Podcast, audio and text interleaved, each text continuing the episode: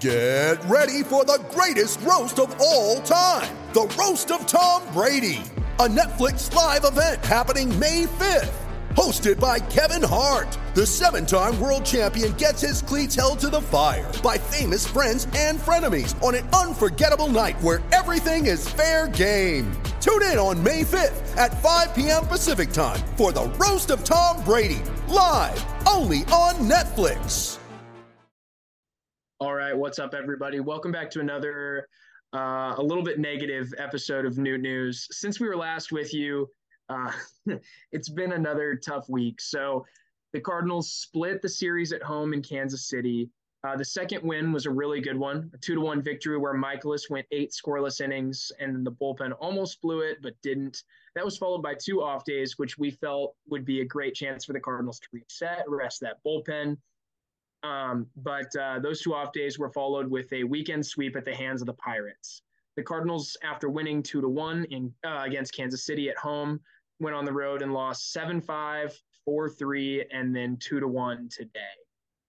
Suffice to say, it was not a very fun week to be a Cards fan, and this follows up, you know, a lot of struggle lately. The Cardinals have now lost six of their last eight games. Um, of those six losses, five have been close losses, meaning three runs or less. One was that two run game the other day, and four have been one run losses, dating back to the Cleveland series, where the Cardinals also lost two games by one run. It's definitely been very, very tough so far. Andrew, were there any interesting things you noticed in the last couple games that you want to start with? I mean, I was pretty confident going into um, the first game that we were going to win. I think um, it was five nothing at one point and then five one. Yeah. And then I, I, I stopped watching the game. I went to go watch a movie at that time. Um, so I came out of that movie. I was like, wait, we lost the game. And yeah. Um, Giovanny Gallegos, who has been sharp all year, blows the yeah. game, gives up, I think, six runs, five runs in one inning. Yeah, um, Pallante um, came in, had a Pallante let a few on, and then Gio came in, so some of the runs were charged to Pallante, but with two outs, they were they were Gio's fault.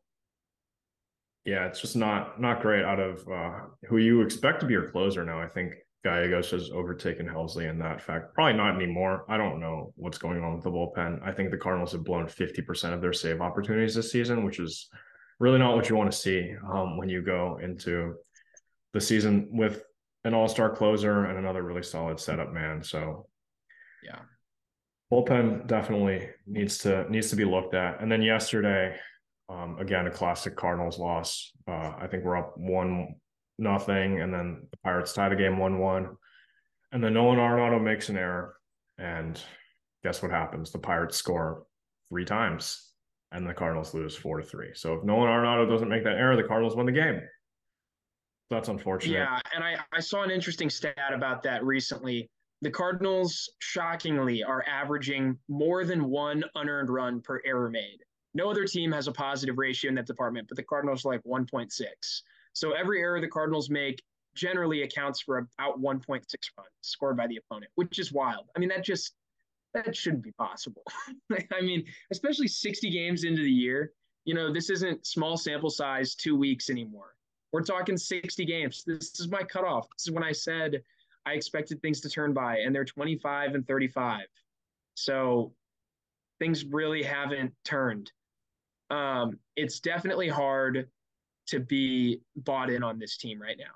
And I think, um, obviously, I'm not just going to sell all my stock in the Cardinals. I still like the talent, but I think at the end of the day, this team is less than the sum of its parts. And that's that's really disappointing coming from an organization like the Cardinals that you expect to be you know you expect them to to be able to put things together in the right order and to maximize what they have. And i don't think they've done that. More on that later.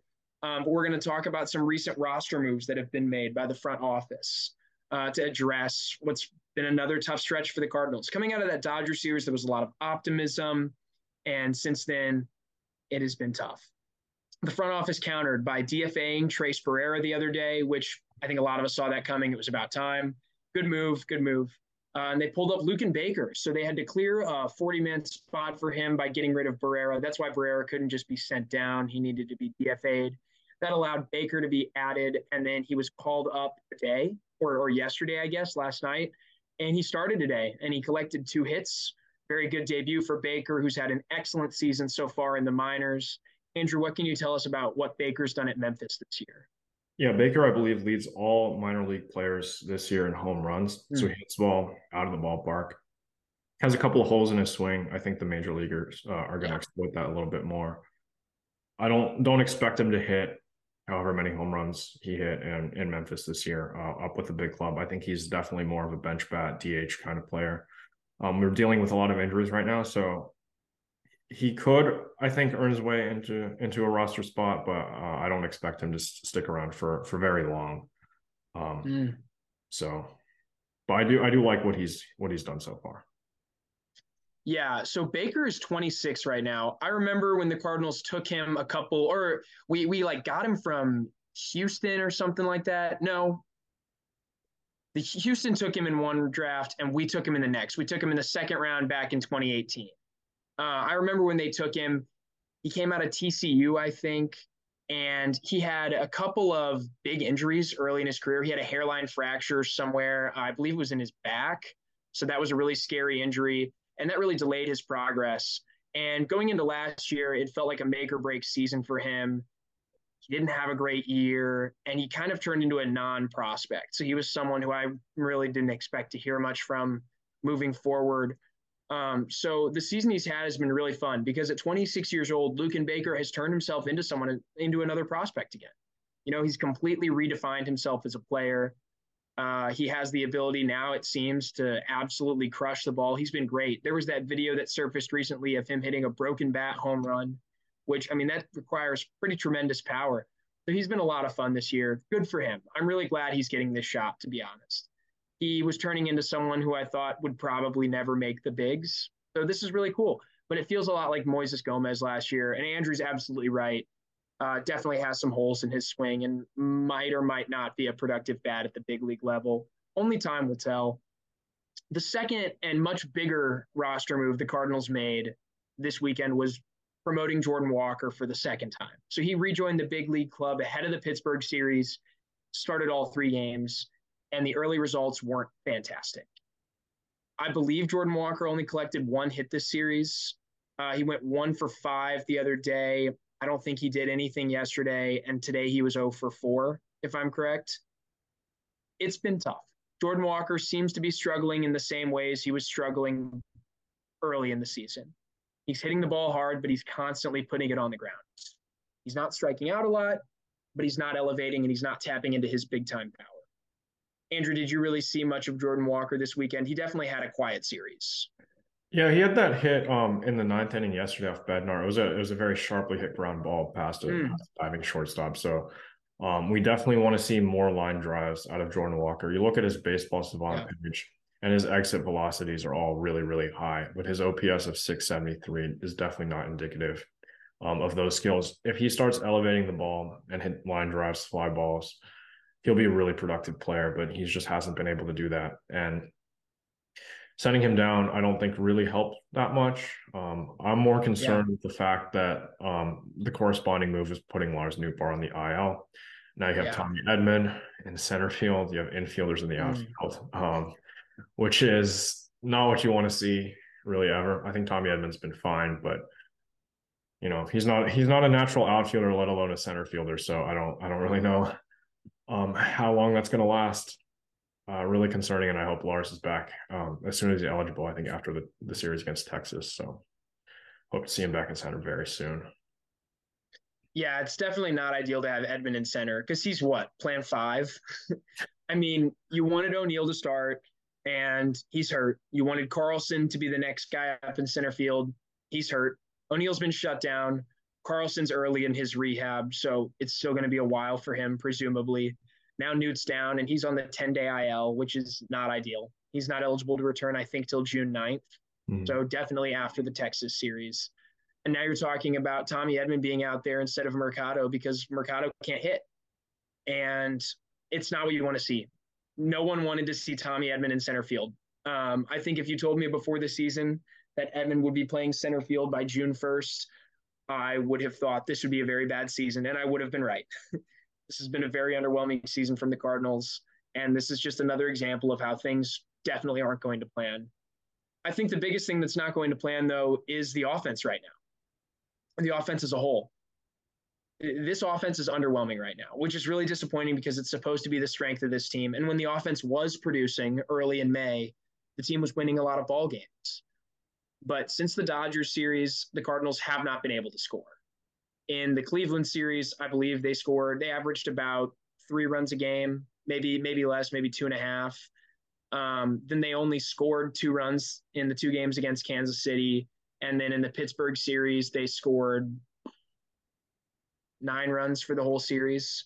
So the Cardinals have been averaging about, you know, two and a half runs a game over their last 12 games, which is just not going to get the job it's definitely been disappointing. Um, and I think it lends itself to the fact that the Cardinals are not maximizing the players they have right now.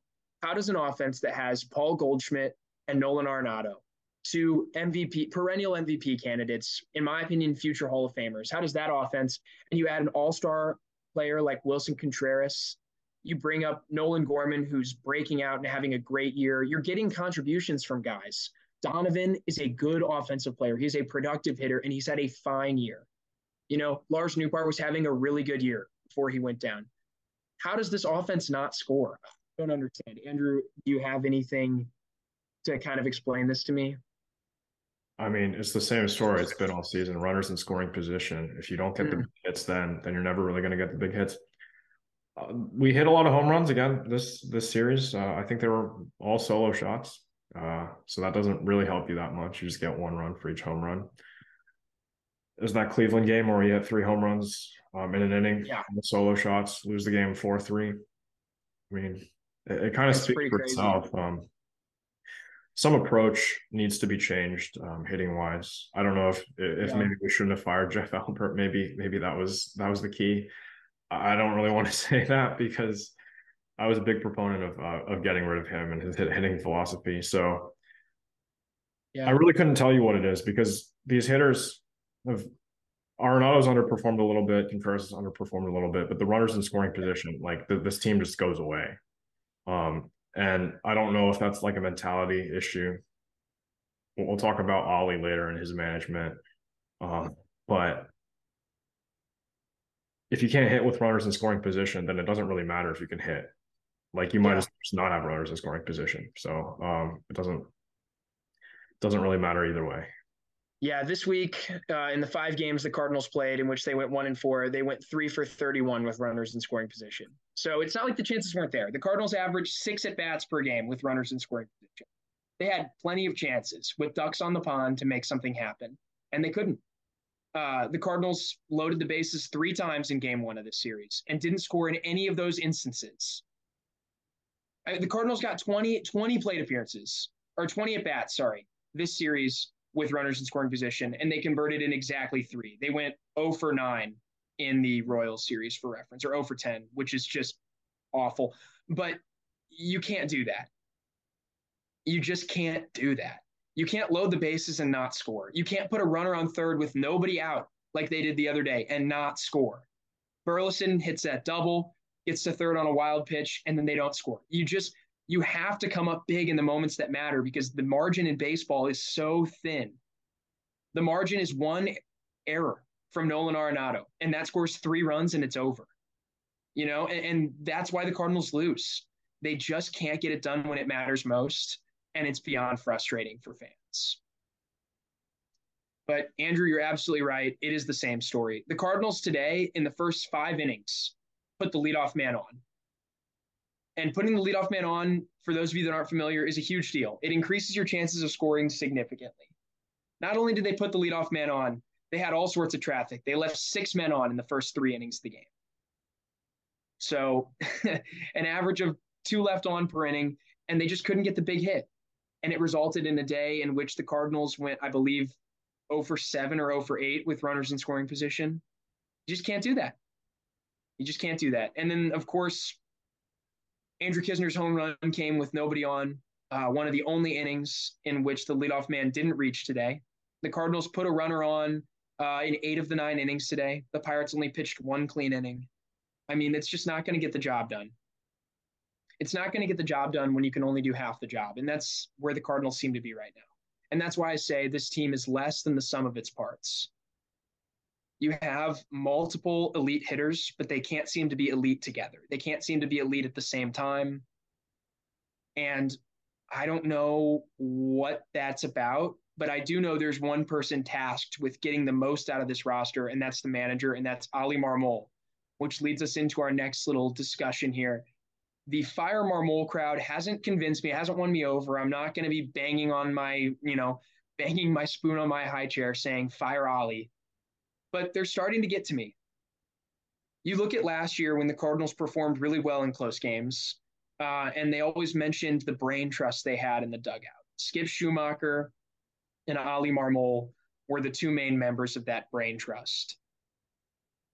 You look at Skip Schumaker this year with the Marlins, I believe they're 15 and 1 in one run games. And you look at the Cardinals, who with the loss today, I think fell to like 4 and 15 or 5 and 16 or something like that. Terrible. I don't know. Maybe I discounted how much Skip played into the decision making last year. Maybe it's small sample size. I mean, again, 20 games isn't that big. It's not that unusual for a team to lose a lot of one run games, but it's certainly frustrating. And it's certainly frustrating in the way it happens. The Cardinals have chances and they don't take advantage of it. They have players that make mistakes. They have a clubhouse that doesn't seem to be behind Oli. I don't know if the players are playing for him. I don't know if they're playing together as a team. I really wonder about the clubhouse culture. Andrew, what's your opinion on sort of the management situation? I, have been a pretty big supporter of Oli ever since he got here. I was skeptical at first mm-hmm. um, at the start of last season, but once he started yelling at a couple of umpires and seemed to really rally behind the team and manage yeah. with, with, passion that I haven't seen really ever, um, I, I was a big fan of him, and I still think he's not the issue. Like the decisions he makes on a daily basis it's really hard to argue with. Like, sure, I wasn't a big fan of Alec Burleson batting sixth against um, righties, but like, who else do you really have? Tyler O'Neill and Dylan yeah. Carlson are hurt. Nootbaar's on the IL. You need someone to someone to hit. And looking on the roster, do I prefer Alec Burleson or Juan Yepez or Oscar Mercado or Tres Barrera now? Like, there's really not a great option for your DH spot um, if Nolan Gorman's going to be at second base, which it looks like he's getting a lot more time there. And yeah, I wasn't huge on him batting sixth with his 652 OPS, 79 OPS plus, but looking at his baseball savant page, the analytics are all there. Like he hits the ball hard. He doesn't strike out a lot. He chases, but yeah. he like fouls it off when he chases. So it's not really that big of a problem. And I mean, I think he'll he'll continue to improve. I was skeptical with Burleson at first, but looking at his his uh, peripheral numbers, it looks fine. Um, the bullpen managing, I mean, I wasn't huge on Jordan Hicks pitching a lot of innings at the start of the year, but he's really turned it around. Um, he hasn't. Hicks has been one of the best relievers. Yeah. I mean, Hicks's ERA is almost down to four even now. He had another great appearance today. Yeah, his FIP is at three seven seven. It started off terrible. He was walking yeah. everyone, giving up home runs. Yeah. That's really not good for FIP. But yeah, like I don't really have an issue with Jordan Hicks pitching high leverage right now you put Giovanny Gallegos in the game. I mean, that's probably what I would have done. Put him or Helsley in, and get, he gives up four runs. Like he, he's not really, yeah, he's not really making a bad call there. It's not like he's putting out Drew Verhagen or Chris Stratton in a high leverage situation or that I wouldn't necessarily trust, and they they completely blow the game. That's not that's not happening. Um, and you look at like the defensive alignments, yeah, Tommy Edman's in center, but what else are you going to do? Mercado can't hit. Um, you have to call up someone from the minors if you want to fill that center center field gap, make a trade or something. But like, that's fine. We're losing a lot of these games on one little error, but the error is not committed by like Juan Yepez. It's usually it's it's like Tommy Edman at second base or Nolan Arenado at third, and those are yeah. gold Like you have to run them out there. So yeah, there's not really I'm not really finding a hole. And if we're talking about strictly culture and the clubhouse culture, I don't know. The players seem happy. uh, the veteran leader now on this team is Paul Goldschmidt, and to me, he seems like a guy who would play for nothing but his team. I don't think he cares about his numbers. I don't think he cares about his MVPs or whatnot. Like it doesn't matter to him. So he's setting a good example for the young guys. I don't yeah, know. Yeah, I, I, don't know. I'm of the opinion that managers impact the game, especially now with the DH rule. They impact the game very little. Yeah. Um, I agree. Lineup decisions, Marmol's are fine. I don't know. He puts together some weird lineups every once in a while, but that's the front office meddling and saying you need to give Goldie and Arenado days off more often. So it happens. Um, his bullpen decisions, again, sometimes they leave a little bit to be desired. I remember plenty of times early in the year when I said, Why would you pitch Jordan Hicks here? And then it blew up in his face. Or I said, You know, I don't understand Steven Matz getting as many opportunities as he's had, might I just add. I mean, he was awful the other night, can we just say? He was genuinely terrible uh, against Pittsburgh. Last year. I don't think Matz is allowed an earned run as a reliever. No, but he's given up plenty of hard contact and he looks bad. I don't like Matz coming out of the. I'm not a fan. I like Stratton a lot. Stratton's been really fun lately. But moving past that, I think the biggest thing is managers in this day and age need to be good at managing the players and the people within their clubhouse. And I just don't know how good a job Oli does with that. And this goes all the way back to the O'Neill incident early in the year. I, I just don't know how Oli does with that. Again, I'm not in the clubhouse. I have no idea what it's actually like, but it seems to me that he's not contributing to a positive clubhouse culture. And I'm not going to sit here and say he needs to be fired today, but that crowd is starting to convince me. And I see a manager who I'm not sure is contributing to a winning culture. Meanwhile, this is something that the Cardinals always use as an excuse to not go out and get other players. The reason they didn't sign Stroman, who's having a great year uh, two years ago, is because Stroman wasn't the type of player the Cardinals wanted in their clubhouse. That was cited as a reason why they didn't go after Machado and Harper back in the day because they're kind of firecracker personalities. And you know, I understand the Cardinals were probably never going to pony up that money in the first place, but that was cited as another reason by a lot of people close to the team. They said they don't want someone who might disrupt the very, very careful clubhouse culture they've put together. And in other years, we've seen that be a huge reason the Cardinals win games. The Cardinals have almost always overperformed. Every year they overperform because they put together a team that has all of the intangibles that you want. And this team just doesn't seem to have it. And I wonder maybe that's maybe Oli's part of that. And so that's why I'm starting to listen to those arguments. Again, I'm not on the fire Oli bandwagon but it started to get to me a little bit. And I'm going to be paying closer attention and I'm going to be looking as much as I can. I really hope this team turns it around, and I think they can. I think there are reasons for optimism. I think the starting rotation has been really good lately. There was another great start today. Mikolas went six innings and gave up two runs. It's exactly what you want. And in his last start, eight scoreless against Kansas City. That was awesome. You know, Monty had a really good start yesterday. He only gave up the one run. Um, and you know, Flaherty was fantastic in the first game. Sure, he didn't go deep enough, but he only gave up one run. And that's exactly what you're looking for out of your starter, especially in 2023 when we have bullpens uh, the way we have them organized now and we have long men and people are so careful about workload. Five and two thirds is fine, especially when your starter only gives up the one run. The pitching has been good enough for the Cardinals to win ball games lately. It was good enough in Cleveland. It was good enough in Cincinnati, except for the last game the Cardinals have been in all these, and it's the offense. So I think the reason for optimism is this offense is going to come around. We've seen it come around already this year. On the whole, the aggregate of the offense has been really, really good. And, you know, it's a slump. It sucks. Contreras being like two for his last 35 really sucks. It's not what you want to see. But the pitching's been good, even though the bullpen has faltered a bit. The the starting pitching has been fantastic lately. I think that's a good reason for optimism. And I think the other reason for optimism is the state of the NL Central. Andrew, what can you tell us about that? I mean, the NL Central is the same as it's always been, um, but it's starting to get a little concerning now. The Brewers and the Pirates are now tied for first at 31 and 27, four games above 500. We're 10 games below 500, and now we're seven games back. It's not insurmountable. Teams have done it yeah. before. We did it in 2021 with the wild card.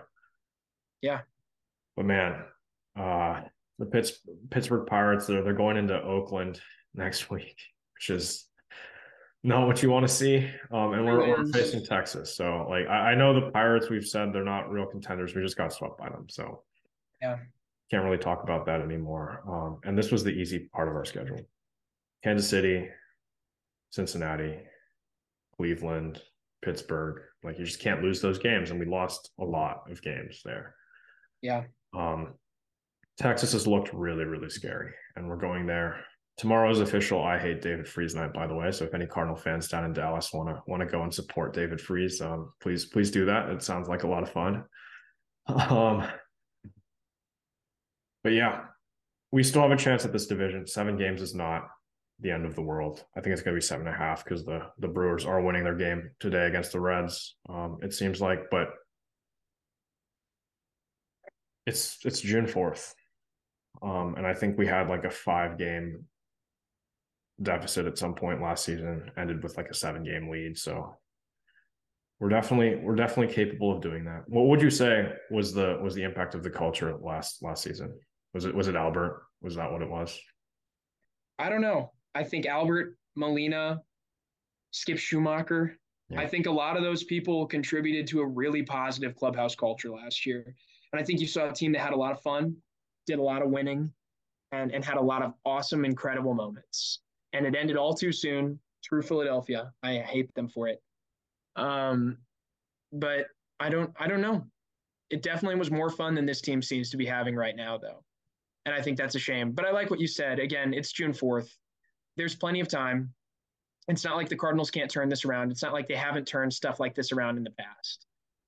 Um, if it was a seven game deficit with one month left to play, I'd be really worried. But we've got you know, June, July, August, and September, four full months, about 100 games. There's plenty of time for the Cardinals to turn this around. But go time has been moved up. You know, if the Cardinals were 500 right now and they were two games back, they'd, they'd be fine. They'd have nothing to worry about. Go time would be August, like it usually is for this team. But now you need to start winning games, and you probably need to start winning really soon. We've seen other teams, though, reach this point the Nationals were worse than this after 60 games in 2019, and they ended up winning the World Series. They had a really fun season. The Phillies were worse than this last year, and they ended up going all the way to the Fall Classic. The Braves were almost this bad in 2021, and they won it all. You've had plenty of teams start poorly and go when it's time. And so the Cardinals need to go. They need to click it into high gear, and they need to get going. And and that's what has to happen. You have to start winning ball games, and that's why I'm less concerned now with the processes and more concerned with the outcomes. The processes this weekend in Pittsburgh were really good. You know, the starting pitching was really good. There was a ton of loud contact made by the Cardinals, plenty of hard hit balls. The first inning today is a perfect example. Tommy Edman leads off, hits a double into the gap. That's great. Paul Goldschmidt then hits a 101 mile an hour line out to center field. Nolan Gorman strikes out looking at a pitch outside the zone That shouldn't have been a strike. That was a great decision by him to not swing at that pitch. And then Nolan Arenado um, hits a ball 100 miles an hour and it's caught by the third baseman. Those those are great individual things that all went wrong, and that ended in the Cardinals scoring zero runs in that first inning and then losing a game by one run. But at this point in time, when you're now 10 games below 500, you can no longer be concerned about the processes and you now need to be concerned about the outcome, which is winning ball games. And the outcome today was not a positive one. No matter how many good individual things happen, no matter how many good decisions were made by players, they didn't get the job done. And so that's why it's go time. The outcomes need to start being good, frankly. And and that's all I've got to say about it. It's definitely frustrating, but there's still optimism. The NL Central sucks, so. I hope that's not the excuse of the deadline to not pick up a pitcher. That would be quite a shame. I know a guy who's a very, very positive clubhouse influence, um, who might might be up for sale uh, if uh, a certain Los Angeles team starts to falter. And hey, maybe maybe they'll uh, if we throw in another prospect, they'll waive the, the, the service contract of Albert Pujols and he can come back. I don't know. Andrew, I'll make you a deal. If the Cardinals can get back to 500, I'll entertain as many Shohei discussions as you want. Yeah. I'll join in myself because I will start saying the Cardinals should trade for Shohei if they get back to 500 before the deadline. Would you give up Masyn Winn if that meant um, they they waive Albert's contract and he gets to come back? If you don't have to pay for Shohei, if you if you get Shohei long term, sure, I'll trade Masyn Winn for Shohei Ohtani long term, absolutely. I just don't know if the Cardinals will sign him long term, which is why I don't want to trade for him. But if the Cardinals get back to 500, I'll entertain as many Shohei discussions as you want. Promise. Well, let's hope let's hope they do because I have some money on the line that if, if they don't. yeah. Unfortunate. Well, that's that's about all we've got for you today. Um, the All Star ballot is out. Please go vote for Lars Nootbaar. it's the name of our podcast. We're huge Lars fans. Grind the pepper. Uh, he's had a really good year. His batted ball profile is awesome.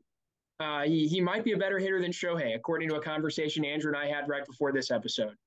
So please vote for Lars. He's played really good defense in the outfield this year. Uh, he definitely deserves a spot. It's unfortunate that he's hurt right now. Um, vote for as many Cardinals as you feel comfortable putting on the ballots. Uh, you know, please vote for Nolan Gorman, Paul Goldschmidt, maybe Arenado if you feel it. At least he's been better than Machado, who really stinks this year. Um, so please get out there. You can vote up to five times a day on the MLB app. So do that as much as you can. I know Andrew and I have been doing everything we can to get our guys into the game. And then also, again, um, our merch is available. We've got some really great stuff up there. We've got the Gorman Time shirt that just got approved. Uh, so please go pick that up if you can. Uh, we'd love to see Noot News gear around the ballpark. We're really excited about this. Um, so yeah, that's about all. Please make sure to like, subscribe, share, uh, comment down below. You know, tell your friends about us. Um, we're really excited to keep making this content, and you guys make it possible. So, thank you so much. If you have any questions, we're going to be meeting with Jeff Jones again soon. So please uh, comment that. We'd love to bring your concerns directly to him, provide an avenue for you to talk to people who are around the team and hear all sorts of stuff like that. Um, but yeah, thanks again for tuning in, guys. We'll see you soon. Everyone have a great week and enjoy another week of Cardinals baseball, as painful as it might be.